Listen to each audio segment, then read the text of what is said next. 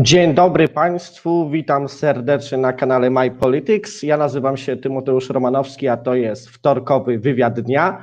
Moim i Państwa gościem w dniu dzisiejszym będzie posłanka Monika Falej z ramienia Lewicy. Dzień dobry Pani poseł serdecznie. Dzień dobry Panie redaktorze i dzień dobry wszystkim nas oglądającym i słuchającym. Aktualnie jesteśmy w trakcie bardzo intensywnego rozmów politycznych na temat decyzji Trybunału Sprawiedliwości Unii Europejskiej. W gwoli ścisłości dla tych, którzy nie wiedzą, Trybunał Sprawiedliwości postanowił nałożyć karę na Polskę w wysokości 500 tysięcy euro dziennie w związku z tym, że Polacy nie, polski rząd nie dostosował się do ustaleń Trybunału Sprawiedliwości z maja, kiedy Trybunał Sprawiedliwości nakazał Polsce zaprzestanie wydobycia węgla brunatnego w kopalni właśnie w Turowie.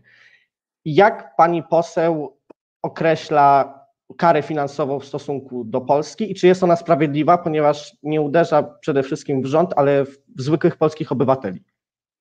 No tak, ta sytuacja akurat warto o tym powiedzieć, że nie jest tylko sytuacją z maja. W maju tak naprawdę to sytuacja stanęła na ostrzu noża, a tak naprawdę na ostrzu funkcjonowania czy też niefunkcjonowania kopalni w Turowie.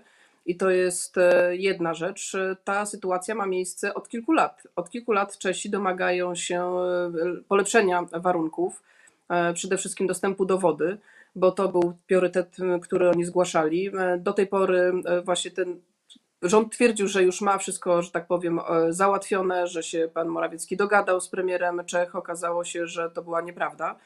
Więc to jest bardzo no, zła sytuacja dyplomatyczna. I na tym niestety ale stracą i górnicy, którzy nie mają poczucia bezpieczeństwa, stracą na tym ich rodziny, bo nie mają poczucia bezpieczeństwa, stracą Polki i Polacy, którzy e, akurat z tego źródła e, i dzięki temu źródłowi e, dostają ciepło i energię. Więc zagrożenie tutaj jest niezwykle bardzo duże, jeżeli chodzi o bezpieczeństwo energetyczne Polski i to jest zaniechanie wieloletnie, to nie jest kwestia z maja, więc e, myślę, że tutaj Czesi się też wykazali olbrzymią cierpliwością co do rządu polskiego. Fakt faktem, że tutaj też trzeba jasno powiedzieć, że sytuacja w Czechach i też i polityczna, i, i około wyborcza no powoduje też, że Czesi to podbijają bardzo mocno. E, I też tutaj e, jasno to też trzeba powiedzieć, ale tak czy inaczej dyplomacja polska i kwestia zabezpieczenia Polaków i Polek pod tym względem, no niestety jak widać e, nie spełniła swojej roli. I kolejna rzecz, o którą tutaj Pan pyta, czy to jest adekwatne, czy nie, no to jest, to jest e, akurat kwestia taka, jak się kary nakłada. Ona i tak jest niższa niż, niż pierwotnie zakładano. E, oczywiście szkoda, że to pan Sasin nie zapłaci z własnej kieszeni e, tej kary, bo wtedy może rzeczywiście by się zastanowił nad tym, na ile e, podejmować takie kroki, bo przecież miał już tam jechać do tej kopalni Turów i miał negocjować i miał mówić pracownikom i pracownicom, co się tam dzieje i że będzie ich bronił jak niepodległości, no ale tam nigdy nie dojechał więc ci ludzie zostają sami. Też już jest informacja, że pojadą po prostu pod Trybunał, pod SUE i będą protestować i, i pokażą tak naprawdę, kim jest, znaczy uśmiecham się jakby w kontekście, e, że to nie w sumie e, oni się powinni tutaj mobilizować i protestować i pokazywać, jak polscy górnicy potrafią pokazywać swoje niezadowolenie, tylko powinien rząd polski chronić ich właśnie przed takimi decyzjami. E, a okazuje się, że górnicy muszą sprawy swoje ręce brać właśnie chociażby w tym zakresie. Więc z jednej strony stali się zakładnikami sytuacji e, i nie mają e, jakby perspektywy żadnej. Z drugiej strony rząd umywa ręce i mówi, no to dobrze, no to w sumie nie my będziemy płacić, a Polska. I to już też już zaczyna krążyć jako dowcip, że będziemy po prostu sasinami płacić, czyli te 70 milionów, które się pojawia no to jest właśnie przysłowiowy jeden sasin, czyli pieniądze wydane na, e, nie, na, na wybory kopertowe, które się nie odbyły. I tu też, jak widać, e, za co się pan Sasin nie weźmie, to niestety jest to olbrzymie fiasko i olbrzymie koszty e, dla państwa. No ale znowu nie dla kieszeni pana Sasina. Tylko się okazuje, że wyjdzie z kolejną obronną ręką i pan premier Morawiecki, i pan Sasin, bo przecież nie płacą z własnej kieszeni, ale rzeczywiście grozi to tym, że my jako Polska będziemy płacić z własnej kieszeni, ale też trzeba jasno powiedzieć, że kopalnia nie jest przygotowana, żeby się teraz zamknąć i cały ten region też nie jest przygotowany, żeby tej energii e, nie było dzięki akurat tej kopalni. Więc moim zdaniem jest to bardzo poważny problem. A jedyną rzecz, którą teraz należy zrobić, to czym prędzej rzeczywiście rozmawiać e, z Czechami e, i, i rozmawiać w kontekście właśnie, co trzeba zrobić, jak to trzeba zrobić.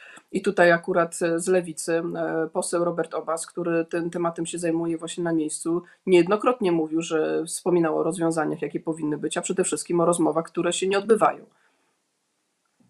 Bo właśnie pan Piotr Miller, rzecznik rządu, powiedział na wczorajszej konferencji, że Polacy, polski rząd nie ma zamiaru zamknąć kopalni w Turowie, a dzisiaj pan premier Morawiecki powiedział, że nie jest pewien, czy Polska ma zamiar płacić w ogóle kary.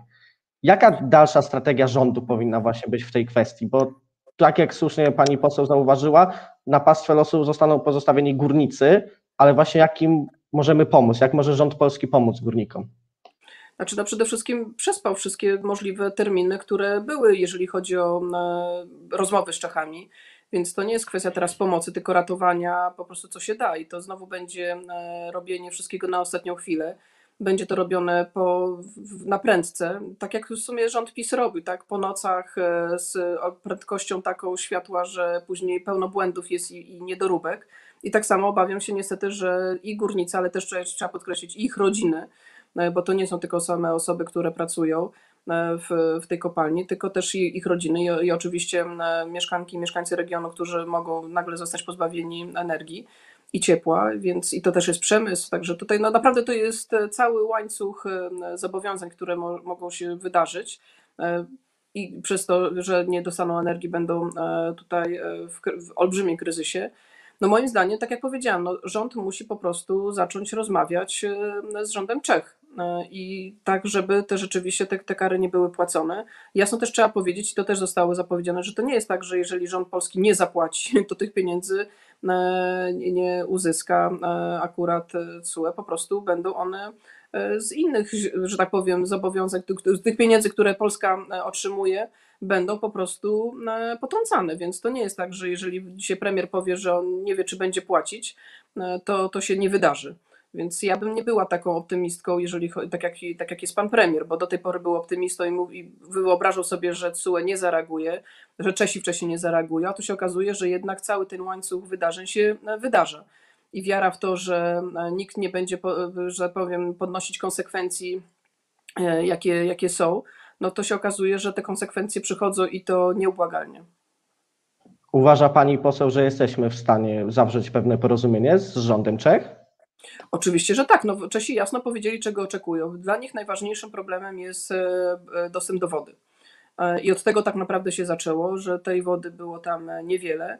Były pomysły nawet, żeby tą wodę w jakiś sposób dostarczać, ale to wszystko było bagatelizowane, więc naprawdę tutaj, jeżeli te podstawowe interesy Czechów zostaną zabezpieczone, no to myślę, że będzie to jakby pierwszy, że tak powiem, krok do tego, żeby z nimi się, żeby zawiesić akurat decyzję CUE i żeby akurat y, te pieniądze nie były naliczane dzień w dzień, bo to trzeba pamiętać, że to są kary dniowe. To nie jest tak, że na miesiąc tyle zapłacimy jeden sasin, e, tylko po prostu są to kary e, obliczane w dniach, a wiadomo, że takiego e, przedsiębiorstwa jak kopalnia w jeden dzień się nie da zamknąć. I, I o tym też świadomość ma pan premier i pan Sasin i wszyscy, którzy akurat się chociaż odrobinę orientują w tym, jak takie przedsiębiorstwa działają. I myślę, że każdy ma też taką wyobraźnię że to nie jest tak, że się wciśnie guzik jak światło i, i włączy i wyłączy. E, no to jest całe też przedsięwzięcie, jak taką kopalnię e, e, wygaszać. Więc to jest problem też dla całej Polski, ale z drugiej strony to też jest, tutaj też warto nawiązać do tego, że to jest problem w ogóle energetyki w Polsce i tego, jak chcemy do tego podchodzić w przyszłości. Jeżeli nawet będzie taka decyzja, że ta kopalnia kiedyś będzie musiała być wygaszona, no to ona musi mieć cały plan działania, muszą mieć plan na restrukturyzację, na to, jak zabezpieczyć pracowników i pracownice, którzy są związani z tą kopalnią i jak też po, e, pozyskać ten, te, te, procent energii, który akurat dzięki tej kopalni jest produkowany. To jest w granicach od 5 do 8, czas, no, niektórzy też mówią 10% w skali całego kraju, więc albo trzeba tą energię kupić, i teraz pytanie, za ile i od kogo, albo trzeba ją zastąpić na przykład źródłami odnawialnymi, więc, e, więc do tego to też jest cały proces, więc e, tego się nie da zrobić znowu w jeden dzień. a te pieniądze, które płacimy jako kara, moglibyśmy właśnie zainwestować w źródła odnawialne. No i to jest cały proces, który się dzieje i który też rząd powinien mieć świadomość i przewidywać takie rzeczy, no bo to one się nie zadziały w maju, więc to też jasno trzeba powiedzieć, to jest proces kilkuletni i też e, to się dzieje nie, nie od dziś. Mhm. To przechodząc może dalej w kierunku bardziej zbliżonych na co dzień naszym życiu, Aktualnie z dzisiejszego raportu Ministerstwa Zdrowia wynika, że mamy 711 nowych zakażeń koronawirusem, a 15 kolejnych pacjentów nie żyje. Również ze stron ministerstwa wiemy, że 99% osób, które są hospitalizowane, są to osoby niezaszczepione. Jednocześnie widzimy, że ludzie coraz mniej chętnie przyjmują szczepionki. Mhm. Ciężko przekonać do przyjmowania szczepionek ludzi, którzy jeszcze się nie zaszczepili. Jak powinien rząd sobie poradzić z tym problemem i czy powinien zastanowić się, żeby wprowadzić jednak szczepienie obowiązkowe? Znaczy tak, y, ja akurat jestem zwolenniczką szczepień. Mam w domu taką sytuację, że mam w domu osobę onkologiczną i sobie nie wyobrażam, że przy nawet moim funkcjonowaniu czy mojego dziecka mogłabym przynieść po prostu y, chorobę do domu y, i, i zarażać moją mamę i, i i po prostu narazi się na, na niebezpieczeństwo. Po prostu przeżyłyśmy już tą chorobę. Jedna i druga na szczęście, tak jak widać, jesteśmy zdrowe i w miarę, powiedzmy, jeżeli tak można w ogóle to określić, lekko przeszłyśmy, ale ja tego nikomu nie życzę i nie wyobrażam sobie, żeby po prostu się nie zaszczepić, żeby ponownie mojej mamy nie narażać na, na takie ryzyko. E, więc ja jasno się określam, e, że szczepienia są potrzebne. Chciałabym, żeby moja rodzina czuła się bezpiecznie i chciałabym, żeby też przedsiębiorcy się czuli bezpiecznie, bo akurat Warmińsko-Mazurskie bardzo mocno odczuło e, zamknięcie w naszym regionie.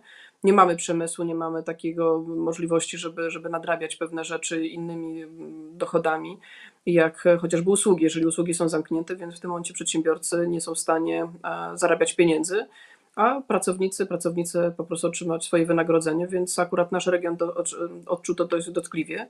Nie dostaliśmy żadnych pieniędzy, wsparcia od rządu, tak jak to się zadziało na południu, mimo na przykład obiecanych pieniędzy, które gdzieś się pojawiały horyzont, na horyzoncie, że dostaniemy około 300 milionów jako region właśnie rekompensaty, e, bo jesteśmy regionem typowo też turystycznym i to się nie zadziało, więc e, więc to jest poważny problem, a jest duże ryzyko, że będziemy jako e, województwo warmińsko-mazurskie jedni z pierwszych zamkniętych, jeżeli ta skala, o której właśnie Pan tutaj wspomniał, że jest 711 zachorowań, będzie 1000 zachorowań w skali kraju i my jako pierwsi zostaniemy po prostu e, postawieni w sytuacji takiej, że e, zostaniemy wyłączeni z funkcjonowania mm, bo jest jeden z najniższych współczynników wyszczepialności.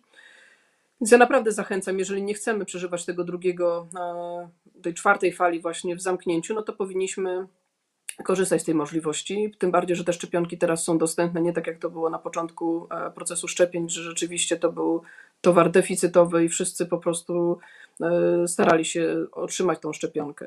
Ja jestem też zwolenniczką takich pozytywnej, pozytywnego zachęcania, czyli jeżeli chcesz pójść do kina, pokaż dowód szczepienia, pokaż paszport szczepienny. Jeżeli chcesz iść do restauracji, chcesz chronić właśnie kelnerów, kelnerki, pracowników, e, pracownice tych, tych instytucji usługowych, pokaż paszport, że, że jesteś zaszczepioną osobą. Chcesz wejść do sklepu, chroń tych ludzi, po prostu chroń tych ludzi, nie, nie patrz egoistycznie na to, czy ty masz tą maseczkę nosić, czy nie, czy jesteś zaszczepioną osobą, że jesteś osobą zaszczepioną. Nie na zasadzie takiej, że jest ograniczone moje jakieś prawa obywatelskie, ale ja w tym momencie ograniczam prawa obywatelskie do poczucia bezpieczeństwa i zdrowia i życia innych osób, jeżeli się nie szczepię. I jakby to trzeba po prostu konkretnie odwracać tą narrację i pokazywać korzyści z zaszczepienia. I kolejna niezwykle ważna rzecz, to musi być jeden głos jednak rządu. Nie może być tak, że pan prezydent Duda mówi, że w sumie to te, no on się zaszczepił, ale generalnie to nie uważa to za jakąś wielką konieczność.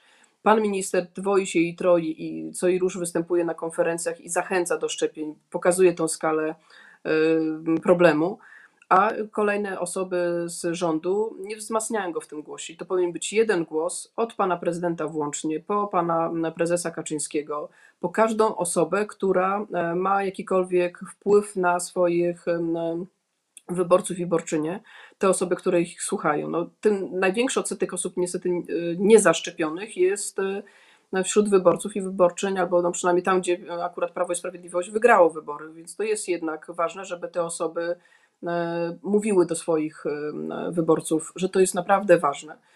No ja nie chciałabym, żeby też rząd stanął e, w, w takiej sytuacji, że będzie po prostu zmuszony wydawać takie nakazy, że ludzie będą musieli się szczepić, a jest obawa, że tak się stanie.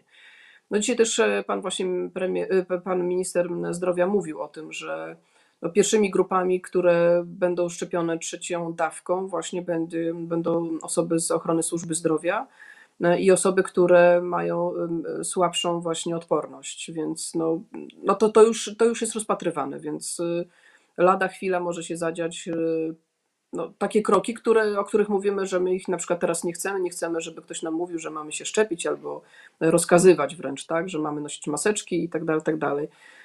No, sami sobie zgotujemy ten los, po prostu. To jest nasza odpowiedzialność i tutaj nie wiem, jakim górnolotne bym słowa nie użyła, to uważam, że jeżeli chcę żyć e, i, i chcę, żeby moja rodzina przeżyła tą, tą trudną sytuację, to, to nie mam wyjścia.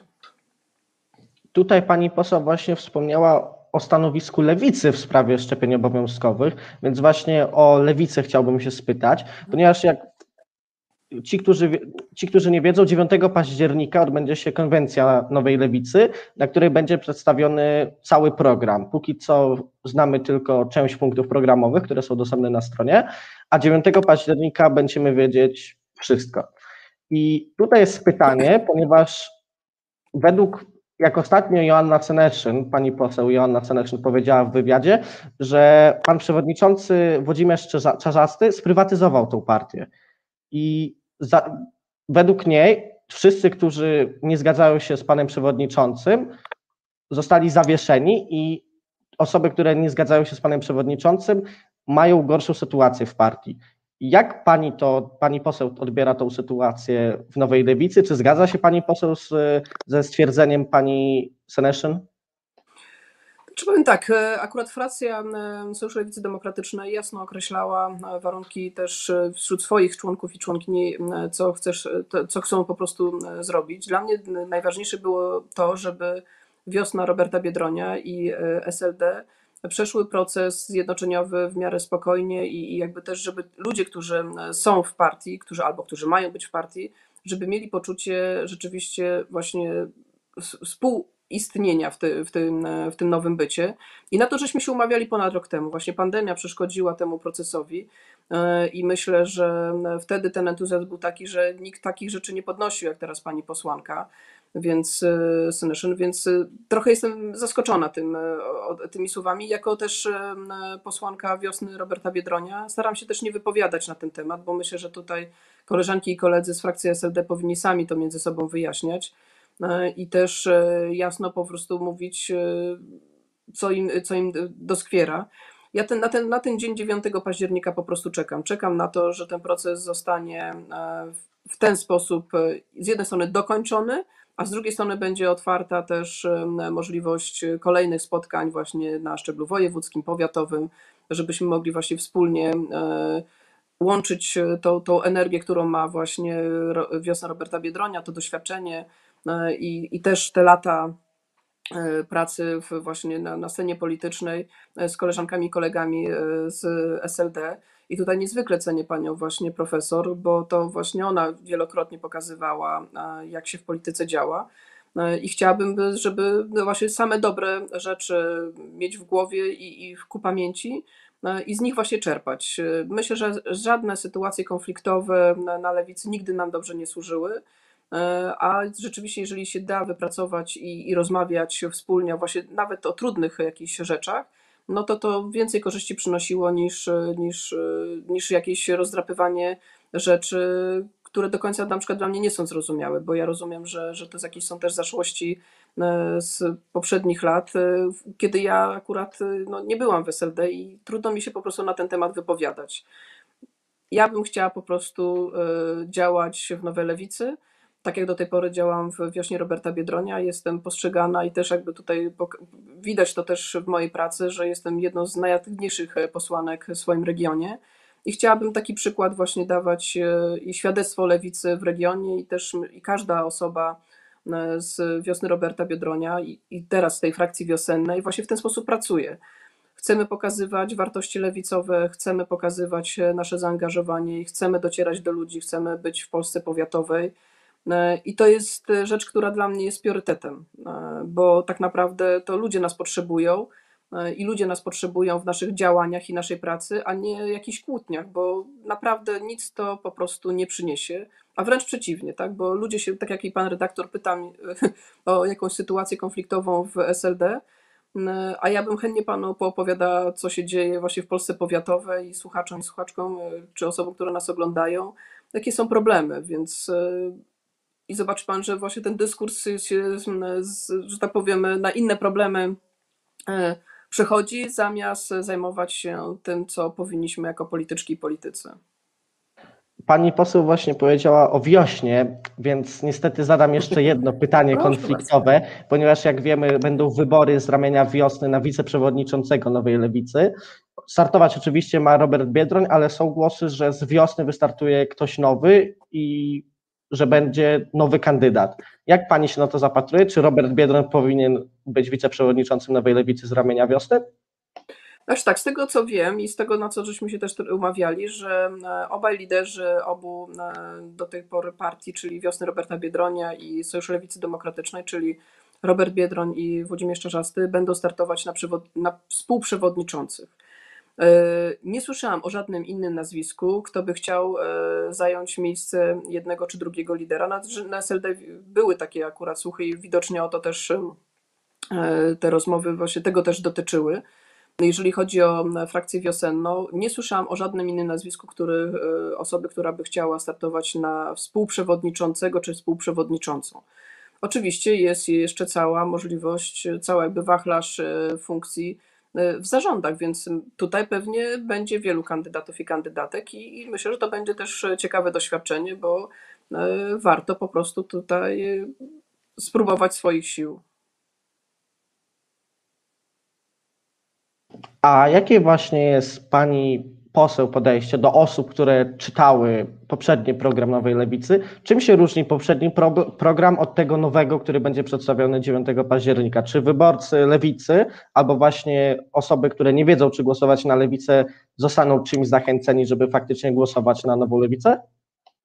No myślę, że tak, że tutaj ta formuła, którą przedstawiamy, to z jednej strony oczywiście pokazujemy ten program e, też e, w takiej e, e, for, formacie takim, żeby był przyjazny przede wszystkim do, do przeczytania, bo to jest zawsze takie pytanie, albo nawet nie chciałabym powiedzieć, że to jest zarzut, ale zniechęcający jest zawsze jakiś plik do, dokumentów do, do przeczytania, a tutaj chcemy właśnie, żeby ten program był jak najbardziej przejrzysty, no, więc ta form, forma też tej broszury będzie na tyle krótka i, i przejrzysta, żeby można było z niej wyczytać podstawowe punkty. Oczywiście, jeżeli ktoś będzie e, miał e, potrzebę, czy też e, chciał się zagłębić w szczegóły, no to będzie też możliwość oczywiście pogłębienia swojej wiedzy i tak, żeby wiedzieć w miarę szczegółowo, co, co zamierzamy robić. To, co też jest ważne, no nie wiem, czy, czy Państwo wiecie, ale rzadko się zdarza, że w ogóle partie mają program, więc ja się cieszę, że,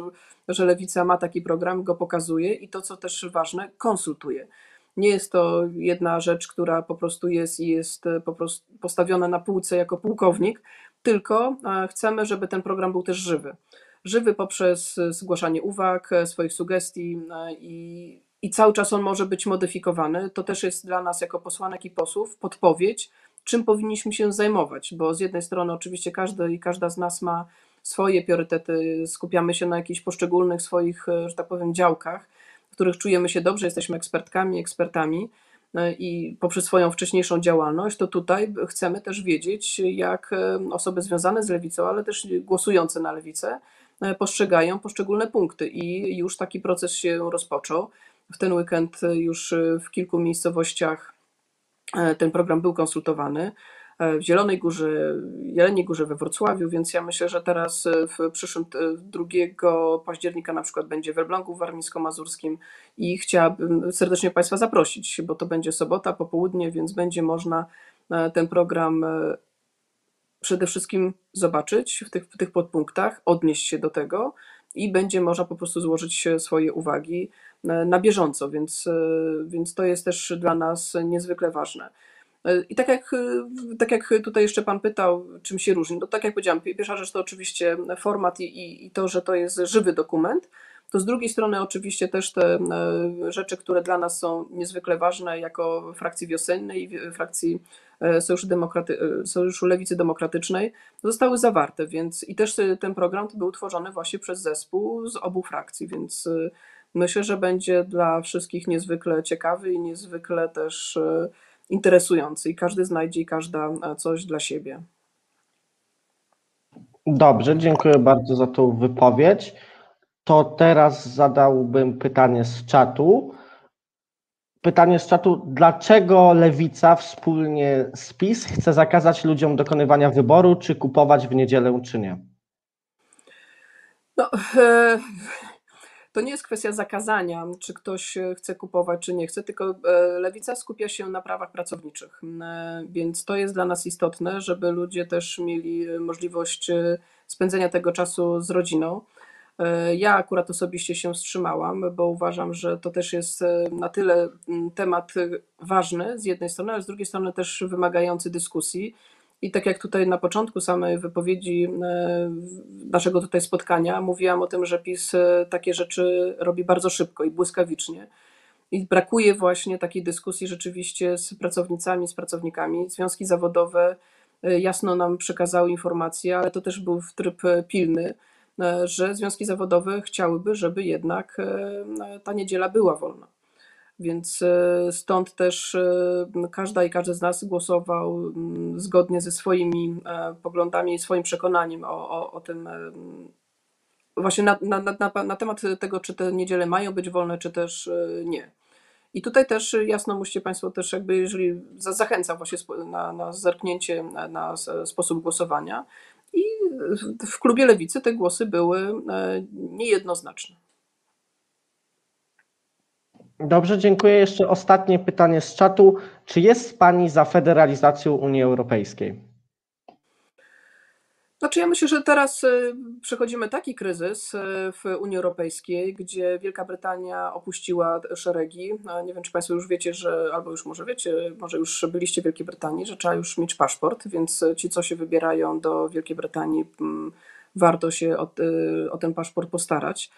E, więc druga też kraje, takie jak Węgry, tak jak Polska, zaczynają się pojawiać głosy takie zniechęcające do samej idei Unii Europejskiej. Więc ja myślę, że E, ta dyskusja powinna być, e, się rozpocząć, ale na zasadzie naprawdę takich merytorycznych e, dyskusji, a nie na zasadzie podsycania niechęci, bo to jest bardzo niebezpieczne i, i wolałabym, żebyśmy rozmawiali merytorycznie niż na zasadzie emocji, bo to jest to, co to pytanie jest niezwykle ważne, tak? bo, to, bo ono zahacza tak naprawdę o wiele, wiele kwestii, ale jak do tej pory widać, że jednak kraje chciały być z jednej strony e, zostać krajami niezależnymi, ale czerpać niezwykle dużo z, e, z, z Unii Europejskiej, a szczególnie tak jak my do tej pory, czy Węgry, po prostu dostawać pieniądze. Jeszcze nie jesteśmy płatnikami, bo to jest kwestia, czy jesteśmy płatnikami brutto czy netto.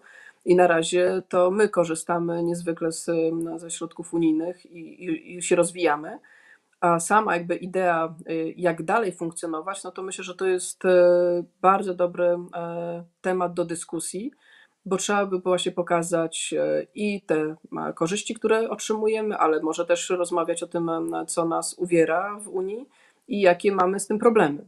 Ale ja bym jednak tutaj szczególną uwagę zwróciła na to, żeby to nie było tak, że dzisiaj rząd, mając swoje jakieś interesy polityczne, E, no, niestety robi nagonkę na, na, na, na, na unijne decyzje, bo one się im nie podobają, chociażby ta decyzja e, CUE w związku z kopalniem Turów, e, czy też na przykład kwestia praworządności, gdzie jasno tutaj lewica określiła się, że pieniądze za praworządność i to się właśnie dzieje. Unia właśnie przykręca śrubę rządowi pisowskiemu, żeby właśnie rząd pisowski się y, zaczął praworządnie zachowywać i praworządność w Polsce, żeby była respektowana.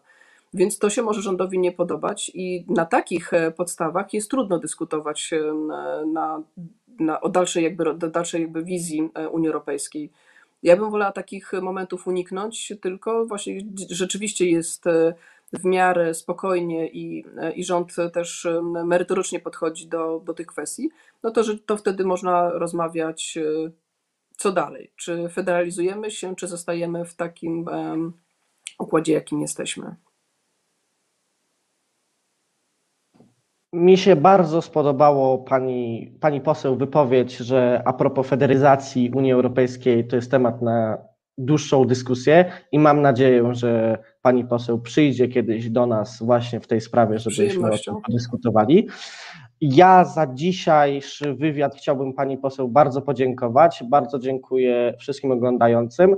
E, To był wtorkowy wywiad dnia i dziękuję bardzo państwu, dziękuję pani poseł. Dziękuję. Dziękuję panie redaktorze, dziękuję państwu i mam nadzieję, że do rychłego zobaczenia i usłyszenia. Miłego dnia i szczepcie się, bo naprawdę zdrowie się ma tylko jedno, życie też się ma tylko jedno. Dziękuję bardzo.